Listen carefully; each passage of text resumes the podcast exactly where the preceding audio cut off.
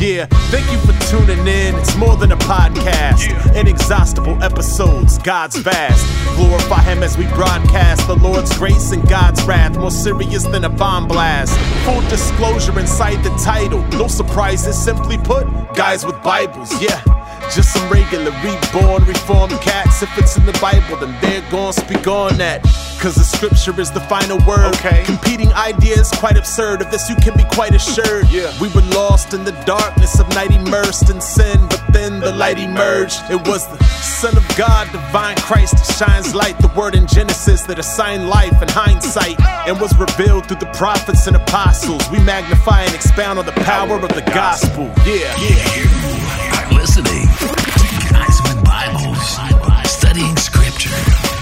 discussing doctrine, glorifying God, with your hosts, Sean, Scott, and Lee. Greetings, dear listeners, and welcome to Guys with Bibles. I'm Lee. And I'm Sean. Scott is bowing out of this episode because uh, he has a hot date with his roof. Yeah, the, the roof over his garage is destroyed and he's replacing it. So, So he's doing he's doing what a man should do and and keeping roofs over his family's heads or at least their car. yes. So that's good. Well, this this time uh, we're starting our series of um, discussions of Together for the Gospel material. So rewinding back to the end of February, we had actually registered for Together for the Gospel. We, raised the funds and we were excited to go. And then it got closer and closer, and the whole virus that shall not be named thing happened, and it ended up getting canceled but they did the and I, I have to give a lot of props to the organizers they did a great job at getting the speakers together to do uh, the sessions that they were planning to do and they even made a couple changes i think. Um, but they still offered the videos to people that uh, didn't request a refund and they even sent the um, the zero dollar books out to uh, to everybody who uh, was registered.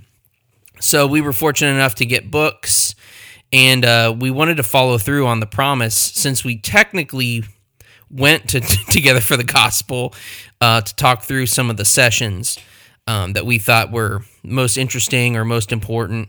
Um, the stuff that we most likely would have talked about had we actually been there in person Yeah. in Louisville. I'm I'm glad that you said it correctly, Louisville. There is But way. uh this this is the way.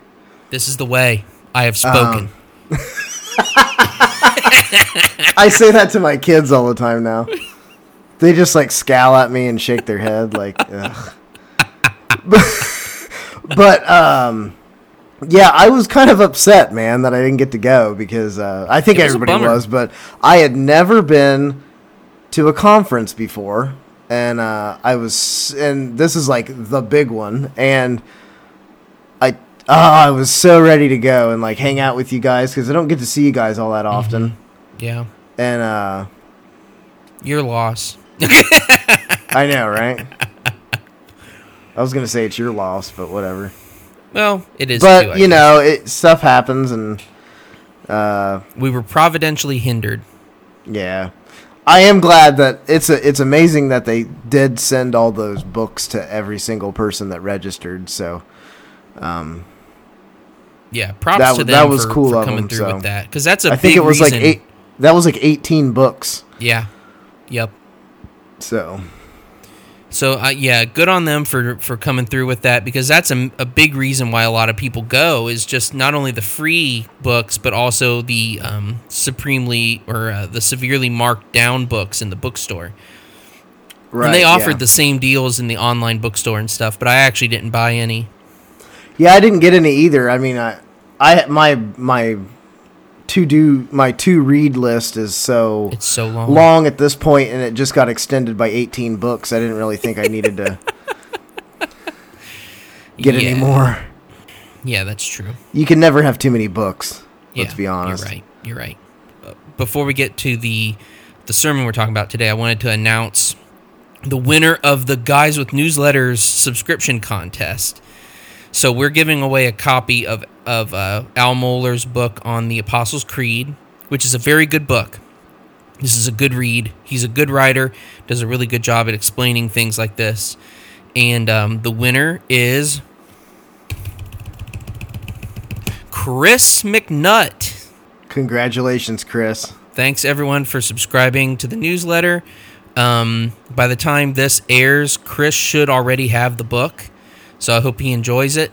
Um, what's funny is I actually know him personally, which is really cool. Ah, So he's yeah he's a friend of he's a friend of mine, and so it, I'm even doubly happy to send it to him. So cool. so anyway, enjoy that, Chris. And um, Sean, do you have anything else before we dive into this John Piper sermon from Together for the Gospel? Regarding the uh, the newsletter, please keep subscribing, and if you haven't subscribed, go to our website and uh, subscribe to our newsletter. And we're going to continue to do some book giveaways. So periodically, if you are subscribed and you're you're entered in to possibly win another book, so we'll do one here uh, again shortly. I'm I'm sure. So.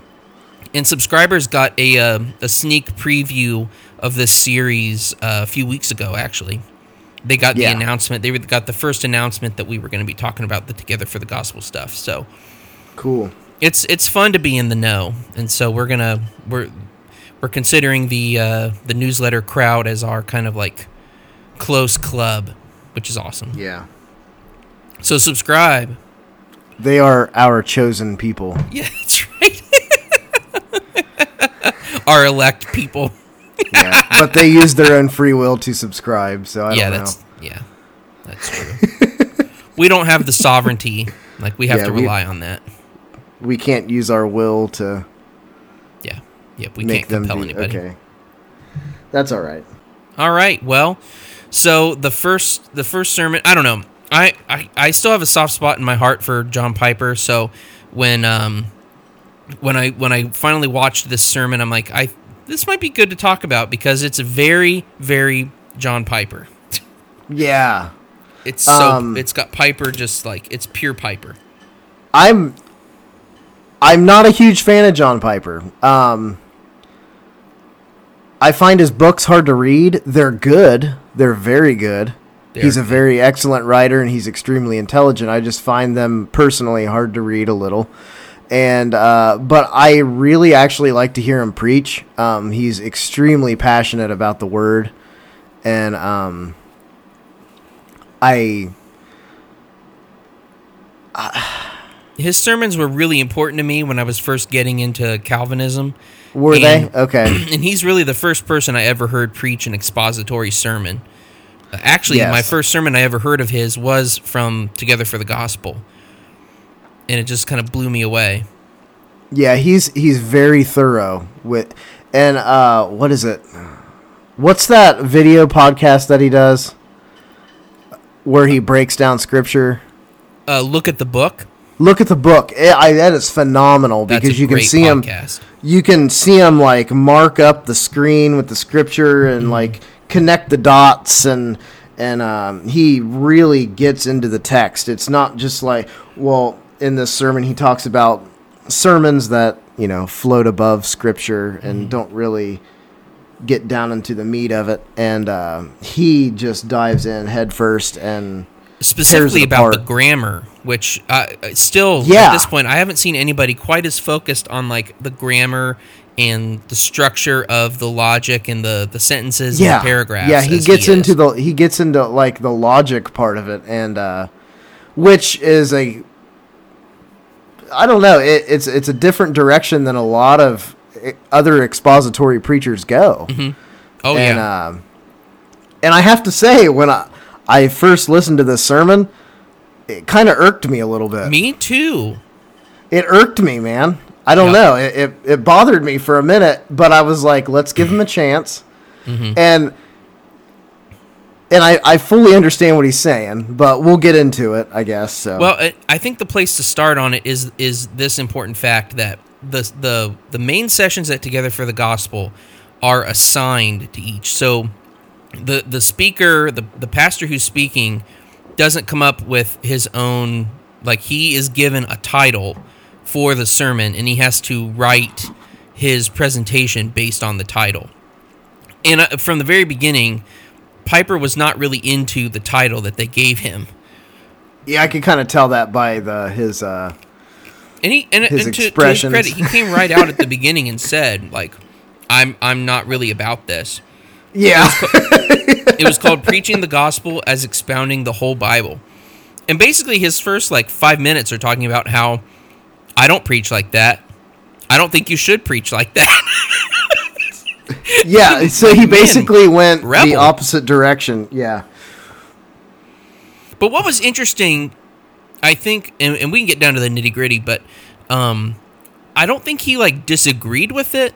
I think it was it, it was a certain nuance to his Yeah. what he sees as expository preaching that is different than what you do see in the mainstream. I think that's why we got Right. irked when we listened to it. But he does make some good points in it. yeah, Um, for sure. I so I wrote I wrote down several quotes that uh, kind of made me think. Um, the first the first one, and I, I it was hard to not take this as maybe a little bit of a jab at at John MacArthur, but at the very beginning he was saying um. Talking about people who want to open every verse of the Bible. He said, You can't do that in a lifetime. Yeah, Um, not if you take exposit uh, if you take exposition seriously. right. Y- yeah, you're you're not going to live long enough Right. if to do it. It's just it's too much. and and in order to understand each sentence, you still have to have the context of everything else around it. So you can't just have a sermon based on a single sentence every week. Like they have to flow. You have to flow between. Like that's kind of like 101 to me. Like you can't just you can't just take a sentence in the Bible and and that's that. Like every sentence is couched in a paragraph and there's a logic that that um, that guides that that sentence, that paragraph into each other. And if you're isolating sentence by sentence by sentence, or even clause by clause, you're gonna miss something or, or misinterpret something. Yeah, he he he he said to in order to preach the whole Bible. Uh, I'm paraphrasing here. Um, you need to crisscross through the whole Bible, so you have to like interconnect logically verses and Right. passages and books and themes that are found throughout Scripture. Um, instead, and see, I feel like I'm telling people how to preach when I've never actually preached. So, you know, what I'm talking about. You know what I'm saying? And Yeah. I'm not. I'm not trying to do that. I was just. I'm kind of reflecting what he said, and I tend to. I, I actually agreed with the sermon once he got going. Mm-hmm. But uh, it just. I don't. Uh, it's, it's just weird at first well, because of how I was raised. Okay, Right. so Th- this is going to be so different than how a Catholic priest structures a homily, if he even preaches a homily. right. um, around the six minute mark in the video, uh, this was a I think a good statement. Uh, what do the words and phrases and clauses and sentences and connecting links and logic of this text mean? What does that mean in this text? What reality did this inspired writer intend to communicate to his readers through all that above? How can I see what this author sees? So he he made a quote, and I'm sure you picked up on this too, where he was he was kind of disputing the quote that's often attributed to Charles Spurgeon that Yeah, um, you yeah. should um, take your text and make a beeline to the cross. And I've heard I've heard that a lot. I'm and I think I'm sure you have too, right? Yep. Yep. And I think and that's that's, sort of pretty been- much like how I like every homily ended with uh, the priest like pointing up at the big cross behind the altar and reminding us of what Christ did, yeah. and uh, every homily ended that that way, and it, he somehow always directed it back to the gospel, and um, in the same same way, same way in uh, Lutheran churches, you for the most part, the end of every sermon is gospel rich. It doesn't matter what the text is. Right. They somehow twist. They they don't. I'm not going to say they twist it. I shouldn't say that. That's wrong. but they somehow make that text flow into the gospel. And uh, Piper was not happy with that. So in this in this sermon, so And but it made me wonder if if when he was talking about this, if he was talking about not being happy with that at all times or at some times. right. Um, yeah, I guess it depends on the text that's being preached on. Yeah. Yeah. because not every not every verse in the bible not every book in the bible is uh centered on like the context of those a lot of verses have don't have anything to do with the death of christ Right. in the grand scheme of things the entire book don't.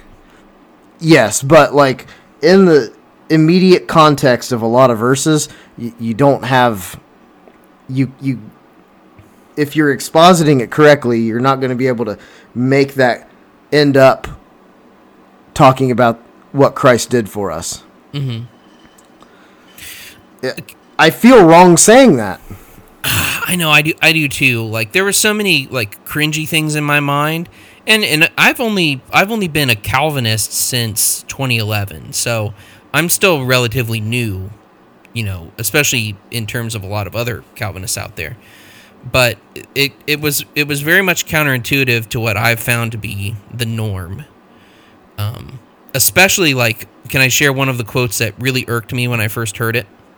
yeah This is still like within the first 20 minutes of a 40 minute message. But he said it at, um, this was in the 12 minute mark.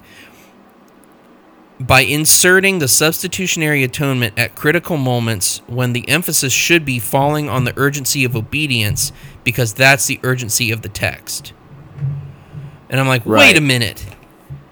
Uh, Doesn't everything come back to the imputation? yeah i mean it's like that's my pet my pet subject. is, right is double Um, imputation. it and the and the verses he was focusing on in the sermon were uh, stuff that Paul was writing about um, imperatives right. Uh, and things that we are called to do in light of what Christ has done for us.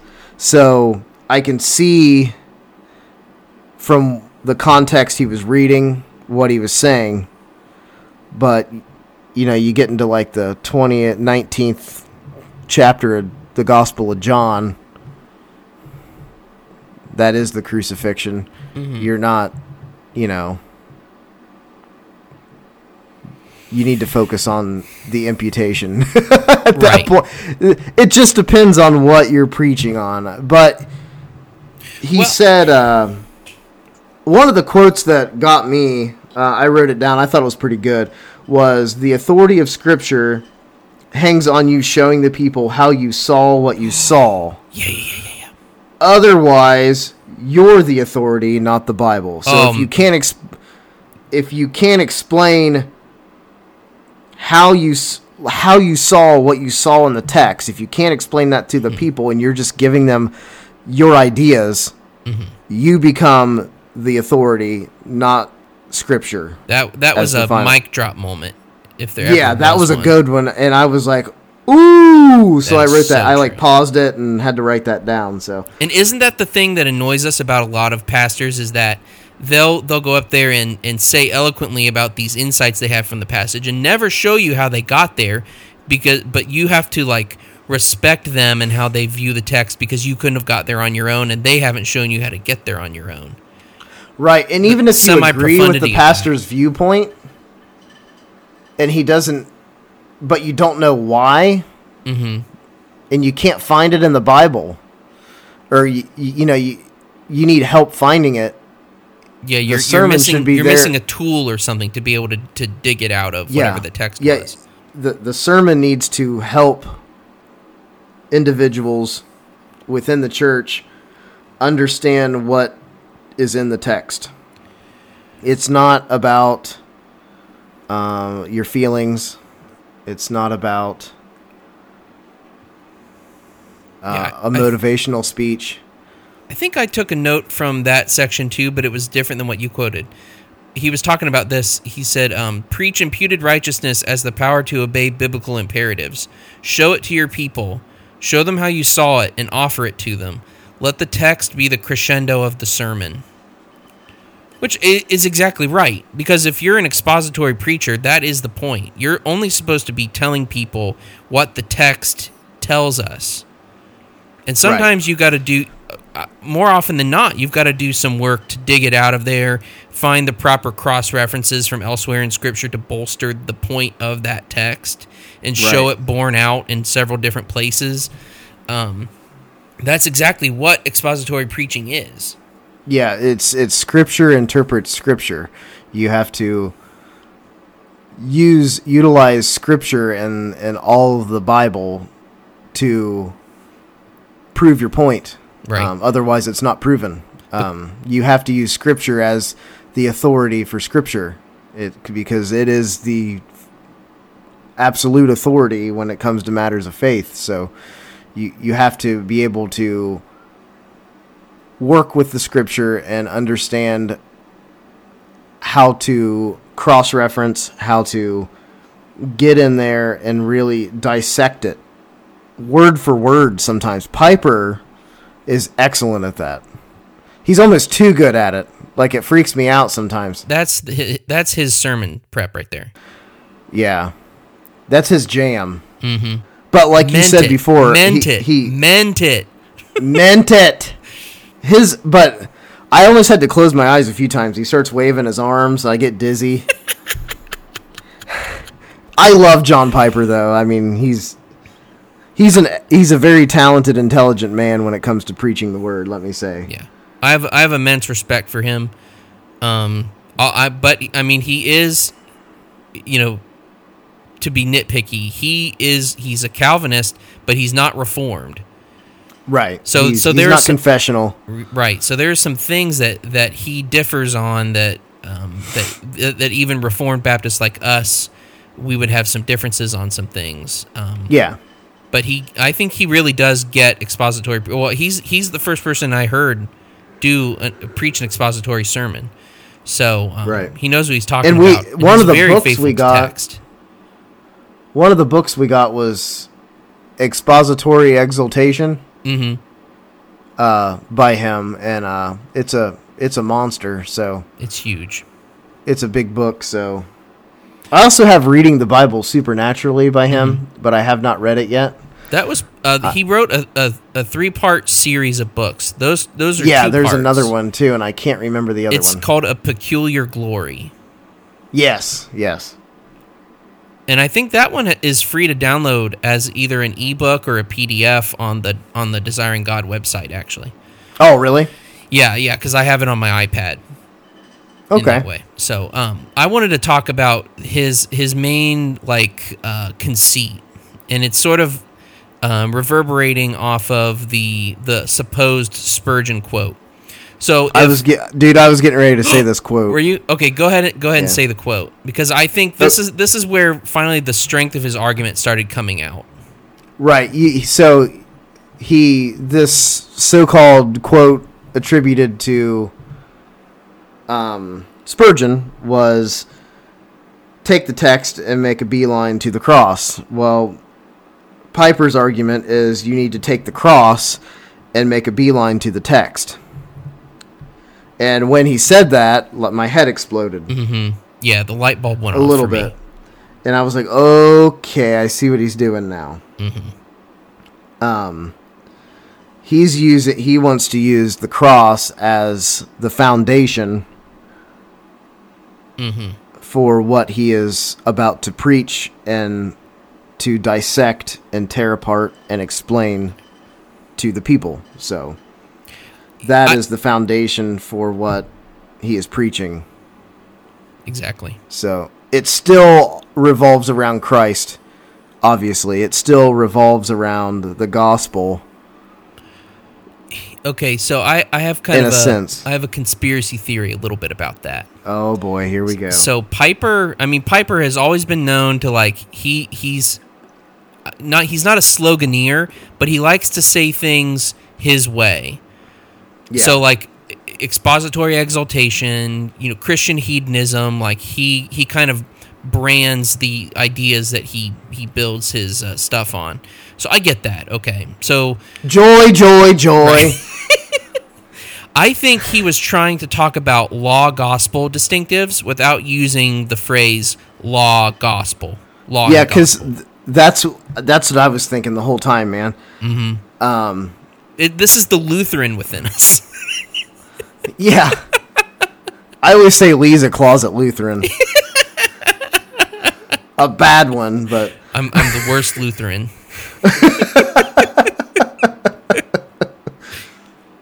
but yeah. So and and he's always been huge on on calls for obedience, which is good. A, a pastor should be, and we should know we should know that every imperative is backed by an indicative, and every Yeah. indicative is proven by imperatives. If you know what I mean, like they work together. Yeah. So yeah, you can't have one without the other. yeah. So And I think this was a huge call against what we might call hyper grace, where even uh, some people believe that even the like the obedience that we that we strive to do in our lives as we grow in sanctification, um, that's already accomplished for us in Christ. So that even if we aren't like visibly showing to be growing in our sanctification, that uh, everything's fine because it's already been done by Christ. Well, uh, that's not exactly an orthodox belief. You know, we still have to grow. Yeah. We grow in grace. Yes, we're aided by that, but and this is this is where the imputation angle comes in. At least for me, is that yes, Jesus did take my sins, but He credited me with His righteousness too and that's going to be that's going to work out through my hands and feet and and mouth and all these things as I grow more and more to be conformed to the image of Christ. So there is Absolutely. obedience that has to be done and and credit to Piper he's always focused on that. Sometimes he's focused so hard that people ha- have accused him of believing that um, if you're not uh, if you don't have enough good works you won't be saved in the end. right. Which I And he they've doesn't accused uh, Paul Washer of the same thing. Right, right. So just because you call on people to be obedient doesn't mean that you don't believe in salvation by grace alone Right. or by faith, you know, faith alone, grace alone. You know, the solas, the good things. But I, but but I I think Piper's speaking up here for the law side of the law gospel balance, which is which is good. Right. Yeah. And another quote that he had said in the same section, or it might have been toward the end of the end of the the message, the entire video was uh, instead of the gospel being the crescendo at the end of your sermon, especially if the you know it's not specifically in the text that you're preaching on, let the reality of the text be the crescendo for the sermon. Uh, understanding the full the full thought of what the writer Yeah, the- wants you to get, wants you to get. Yes. So that should be the crescendo, the high point of your sermon is getting an explanation for what the author is actually trying to say within the words of scripture that you are preaching on. So he's like laser focused on the text that he's preaching on and tearing it apart and cross referencing for it. Nothing else. So that that is a style of preaching that I'm not necessarily used to. Are you, Lee? Yeah, I mean, uh, it's it's something that definitely was not borne out in my time in Wesley World, like at all. Um, Yeah. and, and it's something that even even with with the uh, Reformed and, and Calvinist uh, sermons I've listened to since 2011, it, it it's not something that's been borne out because it seems like it's been ingrained in everyone that the last point of your sermon has to be has to be Jesus on the cross.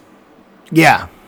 And it's not It it's to- not that you need to preach graceless sermons, but he- but he's right. The grounding of the sermon needs to be in the cross, but you don't have to relate the subject of whatever text you're preaching back to it. Yeah, you d- you don't always have to do that. And you know, he listed reasons why um why preaching like when you when pastors sit down and they look at a te- text and they ask themselves how can I preach the gospel from this text? The, he listed reasons and uh, why that hasn't served us well in the church today and I did not write them down, and I feel really bad that I didn't. I, I didn't either. I But was I was already give some- reeling by that point. You're throwing a tantrum It's on the floor. what? Uh, uh, my life is a lie. But he, I think he just came at it from a different angle that most people don't Yeah. Uh, think of it. Well, this And, this is uh, what stuck I- with me. Um, he was talking. He was talking from uh, 1 Corinthians two and Galatians six, and he was talking specifically about where where Paul says, "I I knew nothing among you except Christ crucified." And I wrote down this quote that I think kind of encapsulates encapsulates what you were talking about there. He said, "In everything else I know and preach, I only know it and preach it on the basis of the crucified one and the cross." It's Yeah. sort of the illustration of the fact that the cross needs to be your basis, not the not the uh, not the cherry on top of the Sunday, so to speak. Right. It Like- needs to be the foundation of every. Yeah, it, Right. his quote was The cross is the basis for every biblical sermon. Mm-hmm. It should be the basis for every biblical sermon. I wrote that down, Yeah. so we basically got that one too. Yeah. Yeah. And, Appli- and an it- application. that's how it should be. application this is a, a note of application that he gave every biblical topic we take up is based on the cross it's holding the text up and he specifically was talking about romans 8.32 which is like his like life verse Yeah. like if he ever got a tattoo it would be of that verse. But we know he would never get a tattoo. Yeah. um, Is he he's is so he like totally against ink? he's so opposed. Yeah. Like his son Like- barnabas like hid his tattoo as a grown man from his dad for like years. And then finally like Oh showed it to him. And he said he, he knew his dad just didn't say a word like didn't even acknowledge it. And they just moved on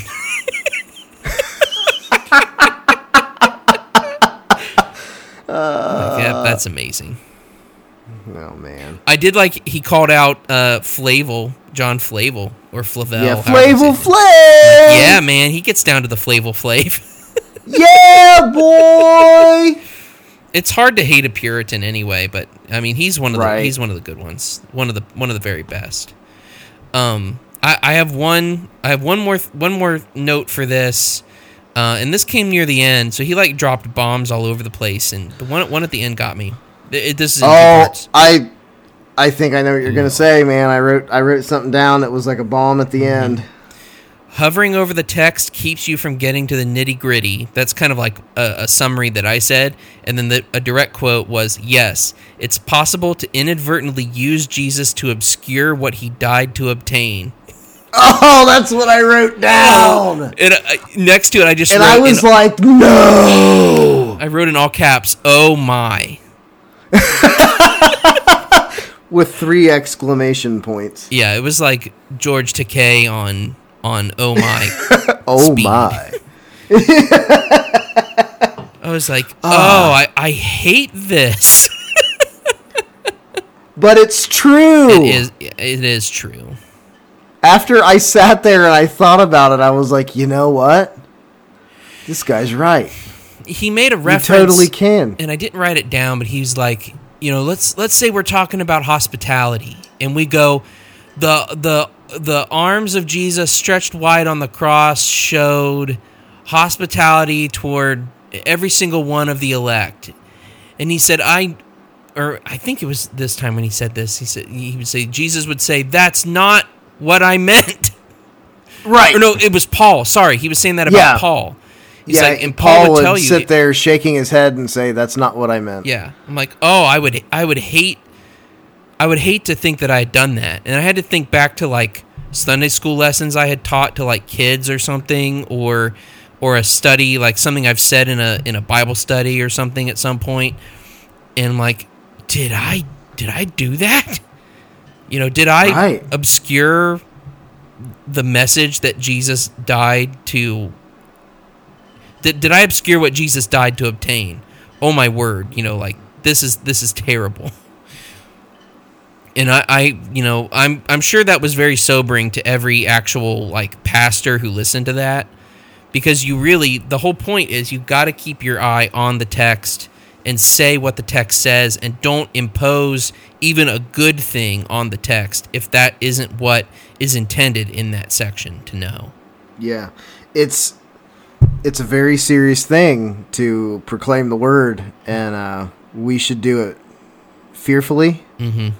and uh, with sobering thoughts. We we need to be laser focused on that text. And I, I at the end of the sermon, at the you know throughout the sermon, I was like mentally battling Piper. like I was like, I do not want him to win.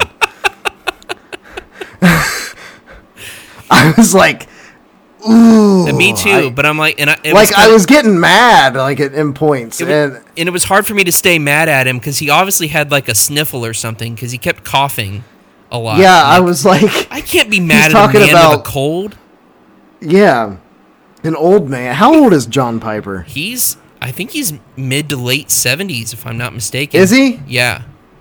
He hasn't really like if you. Oh man, that one picture of him that you can find on the internet when he's like real young and he has like dark hair. Yeah. With the cross Dude, necklace I- on. Yeah, and it's like huge, and I think that was from his time Ah. in Germany, if I'm not mistaken. I could be wrong. and it's just So it's cringe. a ridiculous picture, and I love it. So cringe. He's al- he's always had a, a great smile though, like very genuine. Right, and like if you look at his face, he re- like over the year, he really hasn't changed that much. Mm-mm, mm-mm. Like it's it's except for He's aged except for well. smile lines. yeah, Like he's got the joy okay, though. thing. He's got that down. dude. He's got that down. You talk like smile lines, like his his like crows smiling crow's feet are like out to his ears. which have also grown.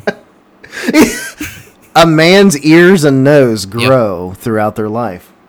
That's why old men have big noses and big ears. Uh, this is such a non sequitur, but so like during the whole quarantine thing, me and my whole family, uh, we we rewatched all of Downton Abbey, and one of the thing, one of the things I said as we were watching all six seasons was uh, the guy who plays Carson the butler. Um, his name is Jim Carter. I'm like, you guys, his ears, they're like, they're like dinner plates. they were so huge. They're like half of his head. It's like the the one uh, race from Star Trek Deep Sta- Deep Space Nine. yeah. Where their ears are just like around their whole head.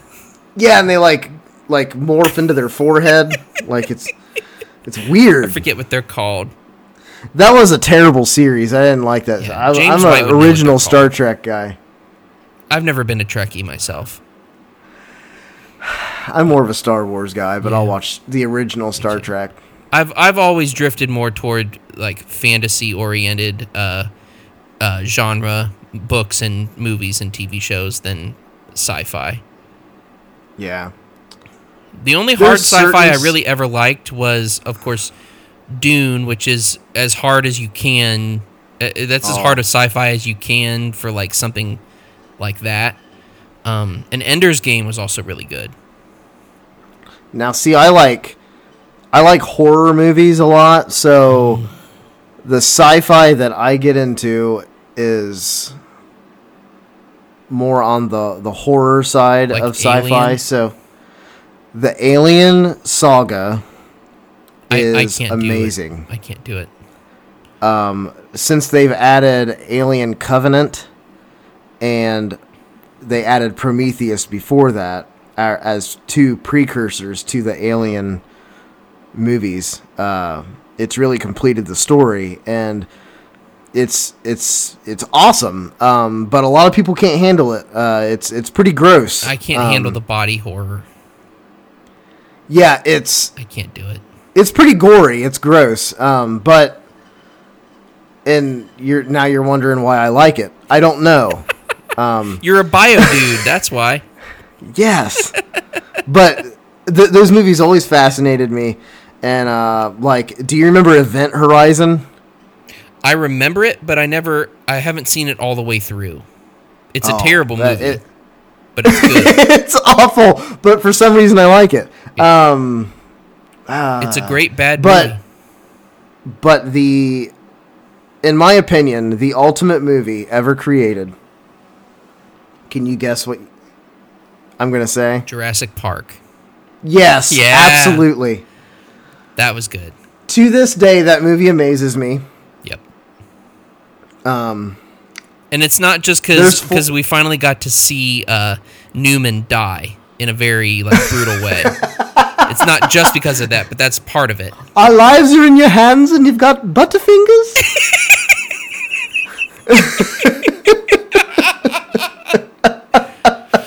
I know every line to that movie. I, it's ridiculous, but yeah, that that is probably my favorite movie of all time. The original Jurassic Park. I I can't get over it. And the book.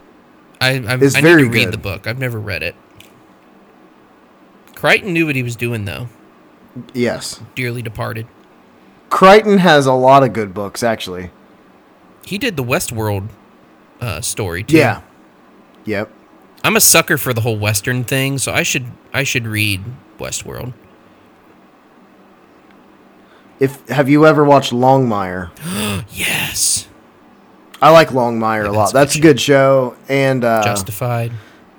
Justified. If we're yeah, talking about like like contemporary day westerns, those are two of the best. Now, one of my favorite Western movies of all time,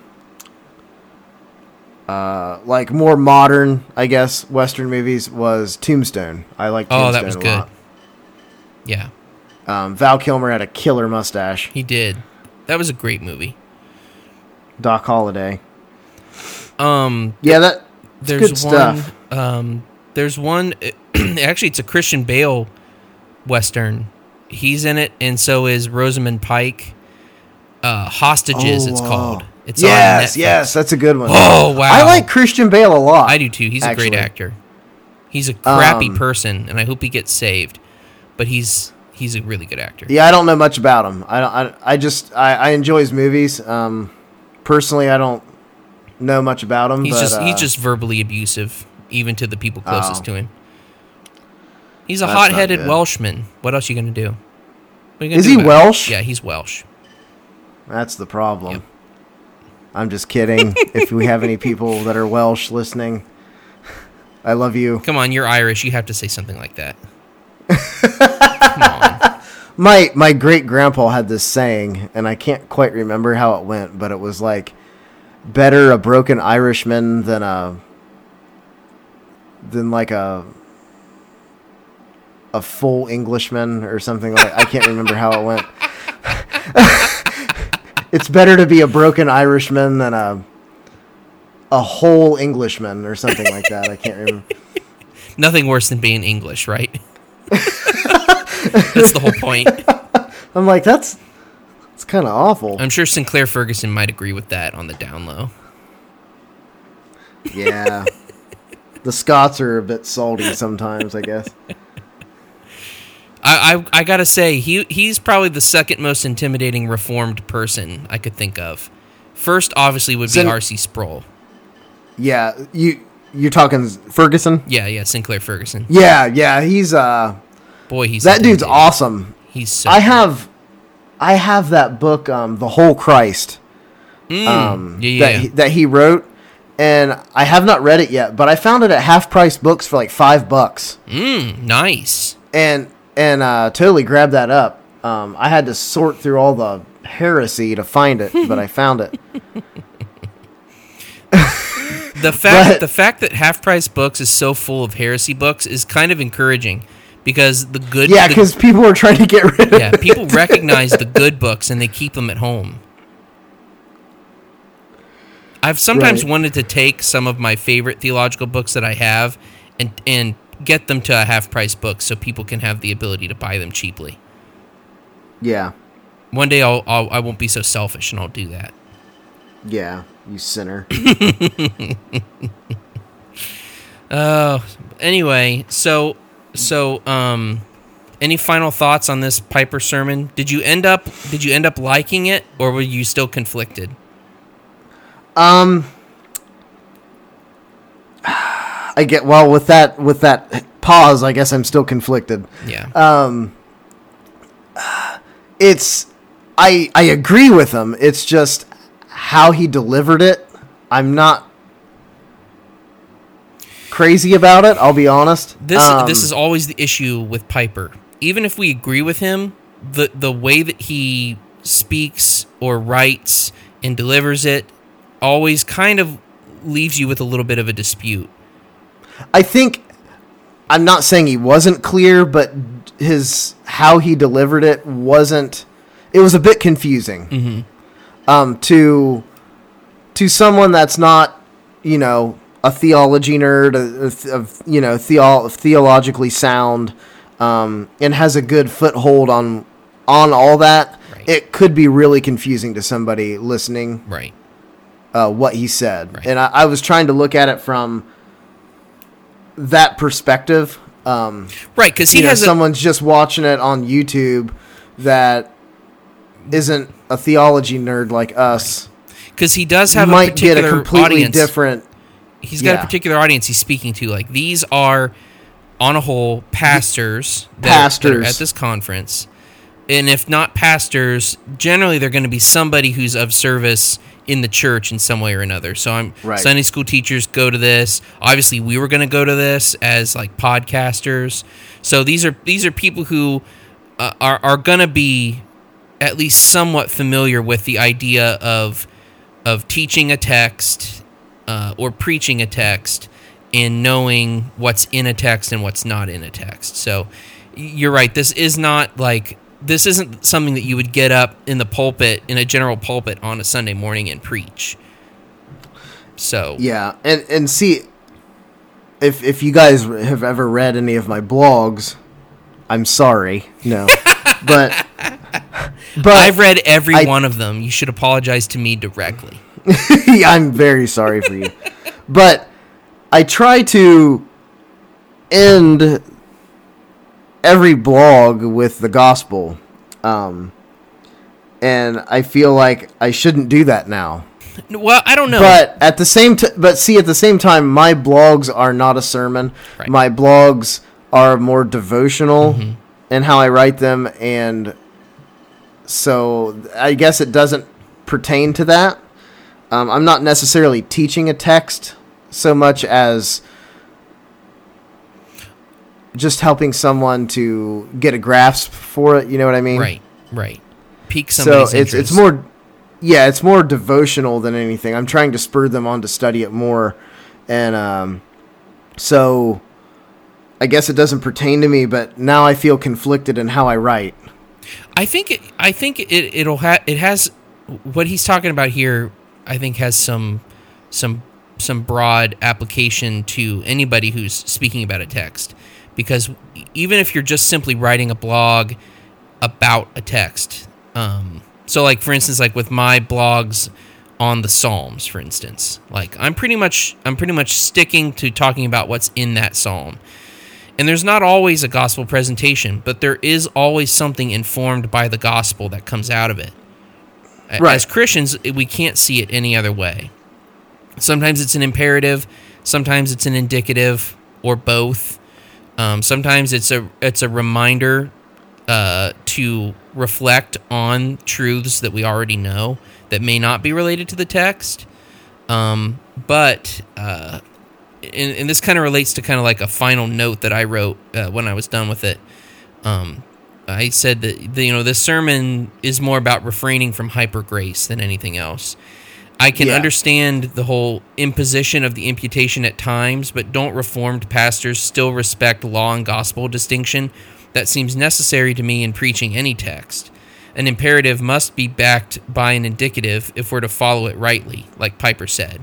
Because he made that note Right. at one point about, you know, if we're talking about hospitality again, um, you can have a lot of reasons to be hospitable, and they will not, the majority of them will not match what Paul is recommending when he writes about hospitality. Like you could, and he even said this, you could be legalistic about it and say that uh, you're being hospitable not because you want to welcome people and show them uh, the gospel by inviting them into your home, but you're going to be legalistic and say that I'm doing this just because the Bible says I should, and I'm afraid to be Right. condemned if I don't do this. Well, that's exactly the mm-hmm. opposite of what Paul is trying to encourage you to do as he writes about it in that text. So if you're not seeing hospitality the way he's telling you to see it, then you're going to, to treat it incorrectly, and it will not be to your benefit, both spiritually and to your practice of hospitality, if you're doing it for the wrong reason and that is that's kind of where it, it really started to click for me like the whole point isn't necessarily to like downplay the um, the imputation of Christ's righteousness. It's the fact that we need to listen to Paul when he's writing or Peter when he's writing. And as those guys who are inspired by the Holy Spirit to write the words they wrote to understand what they intended for us to see in there with the cross as the foundation for that message th- then when we can take those imperatives and do what's right with them Right. Exactly. and that's That- where i that made was peace with what he was was talking about Yeah, I was gonna say that makes me feel a little bit better. yeah Um, because we not only want to respect and uh, hold up Christ and his cross and his gospel, but we also want to respect and hold up the um, the apostles and prophets that wrote these things and whose words were inspired by the Holy Spirit and have been preserved by the Holy Spirit in the text. We have to read Romans, for instance, on the basis of Romans first before we start attaching things to it. right. And I think, unfortunately, a lot of times, and he said this near the end, where we'll use a passage in Romans as a jumping off point to talk about what we really want to talk about. And that's disrespectful. yes. And I hope I never do that again. Because I Again, know I was have gonna done say, that I- before. You know what? I think probably everybody's guilty of that at some point. Right. Well, and, and you know Uh, we're which- we're desperate to tell the gospel, and when you've got a text that so very clearly points to it, and you can see the the connection, you want to bring it out, and you sh- I mean Yeah. you should bring it out, but you should bring it out in the right way, Yeah. and you can't do it by mangling what Paul has written, or Peter has written, or John has written, or whoever, or Isaiah has written even. You Yeah. you can't dump Yeah. on that just to get to where you want to go. So I, I get it. And again, he said it in a Yeah. very Piperian way that makes it a little confusing to, to get through your head. But I, I will say, And I, I consider. I just felt like I was being scolded like half the half the sermon, which maybe that's a good thing. I don't know. Felt like a child like getting scolded. when I listen to a Piper sermon, I consider the words a lot more closely than I do for a lot of other pastors I listen to because Yeah. of the way he speaks. And maybe that's a good thing.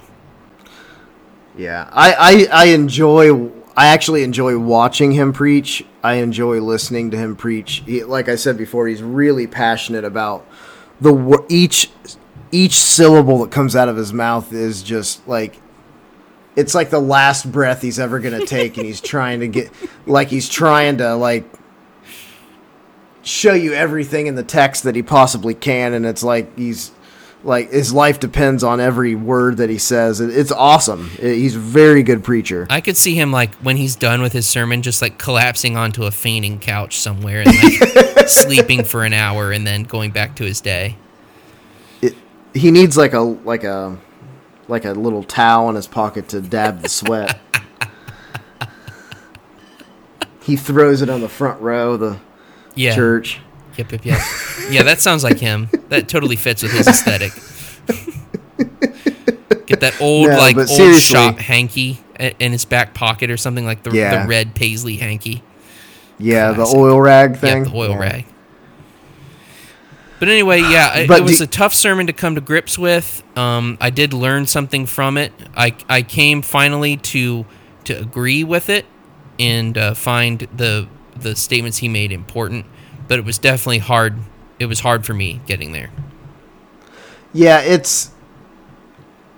I guess I'm still. I'm not conflicted, but I, I'm not conflicted at what he was saying so much as how he said it.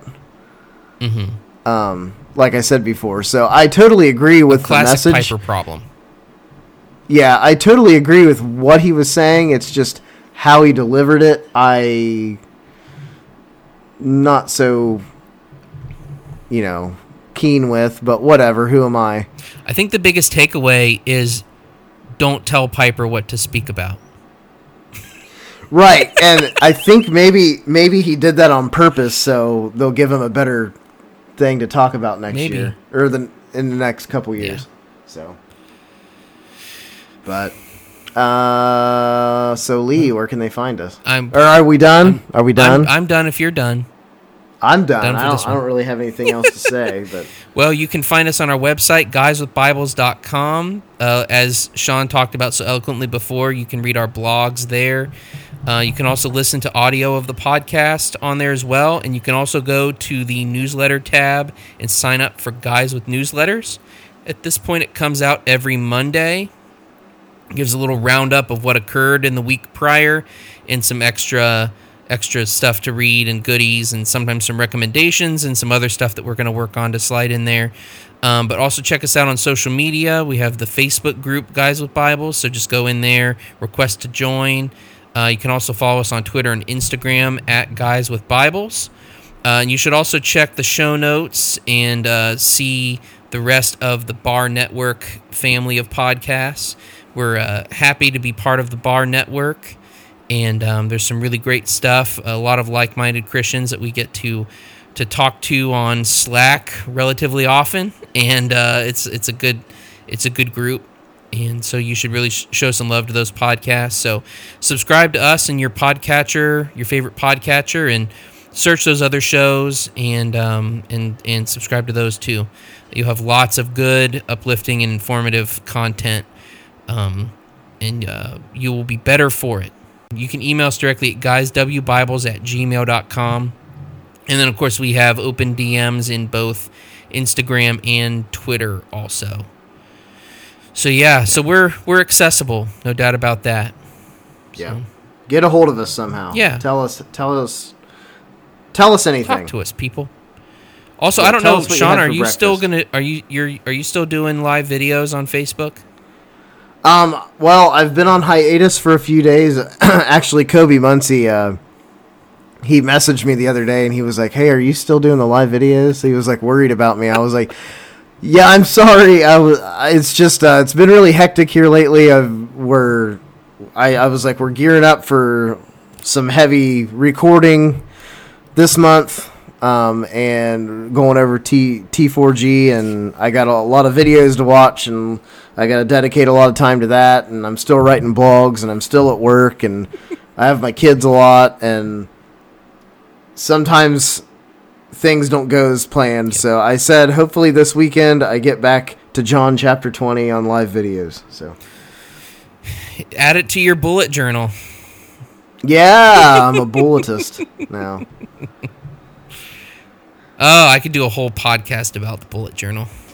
We might have to. Maybe we will. Yeah, maybe we will. All right, But- Sean, it's been good, and um, so we'll be back again for more together for the gospel content that works for you. All right. Yes. And this is Guys with Bibles, and we're out.